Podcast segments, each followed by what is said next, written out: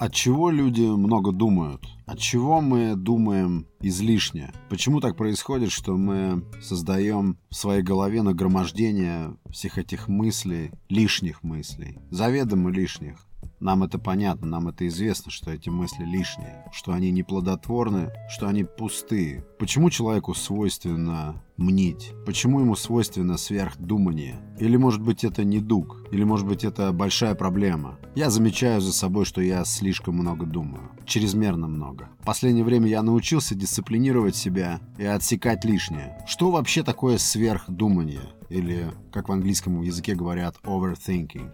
То есть чрезмерное думание. Чрезмерное думание — это именно лишние мысли. Мысли, которые мы генерируем спонтанно, как сорняки. То есть есть в нашем уме полезные мысли, имеющие отношение, прямое отношение к реальности, а есть огромный пласт мыслей, возникающих без нашего ведома. Я очень часто грешу тем, что после общения с кем-то я себя буквально заваливаю вопросами что имелось в виду, когда человек произнес вот это или вот это. И очень часто меня мало интересует, что человек действительно сказал. Больше меня интересует какая-то подоплека, какой-то подтекст. Меня начинает охватывать идея понять, что подразумевалось, а не то, что было сказано. Это идеальный момент для того, чтобы запустить этот процесс сверхдумания. Я тут увидел цитату, что сверхдумание,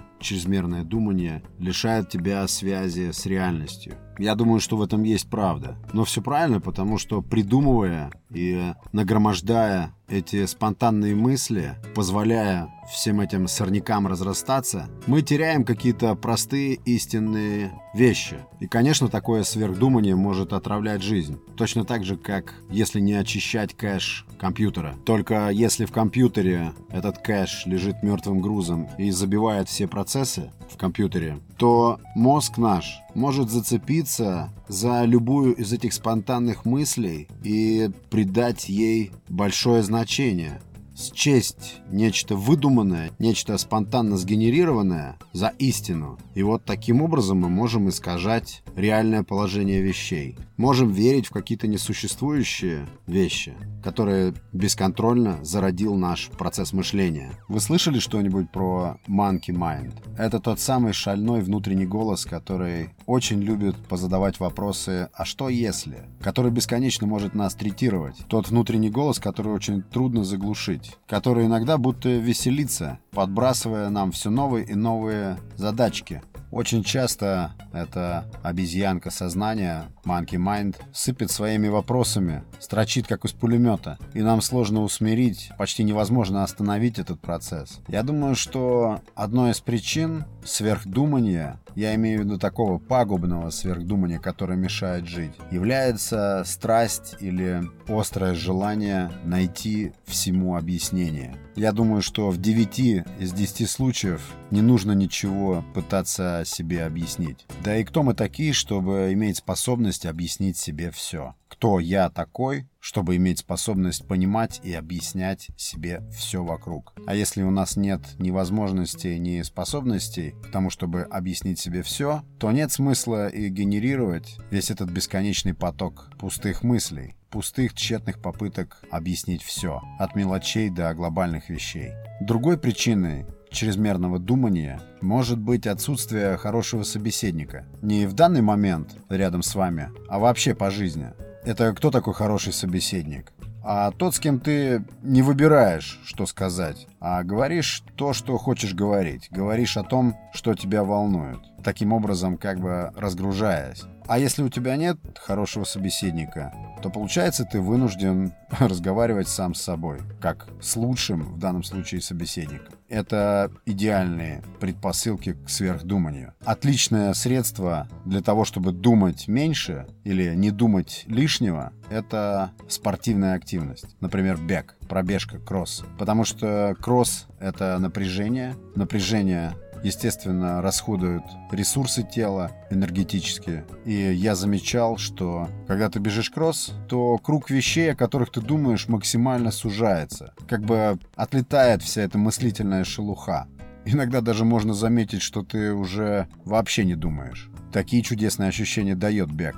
И наоборот, слабая физическая активность может быть причиной этой сверхмнительности и сверхдумания. Когда ты просто ничем вообще не занят. Тогда начинаешь сочинять, мнить. Да и плюс, по моим наблюдениям, сейчас все поражены каким-то вирусом социопатии. Не знаю, может быть, это только в моем кругу. Мне вообще кажется, что люди сейчас неохотно встречаются. Созвониться, списаться, да. Дефицит живого общения.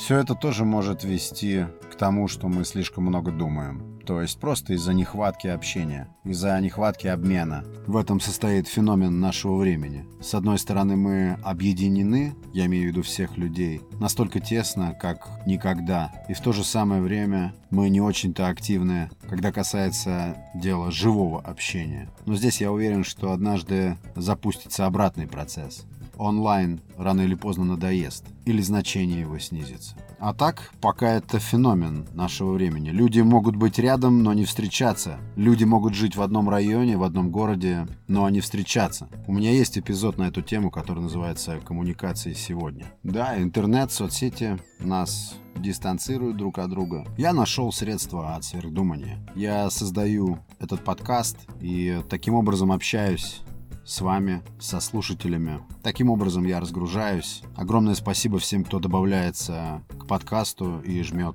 кнопку подписаться на Яндекс Музыке, ВКонтакте и на Кастбоксе. Apple Podcast, конечно, тоже. Огромное спасибо вам за прослушивание. Да, ну и, конечно же, медитация помогает в том, чтобы усмирить и часто даже заткнуть этот внутренний голос, усмирить его. Медитация – отличное средство, отличный инструмент для того, чтобы заглушить весь этот гул в голове, более-менее упорядочить все в ней и запустить по тому руслу весь этот мыслительный процесс, по которому нам нужно. Это был 58-й эпизод Несу подкаст. Огромное вам спасибо за поддержку. Подписывайтесь и подпитывайтесь. Пока.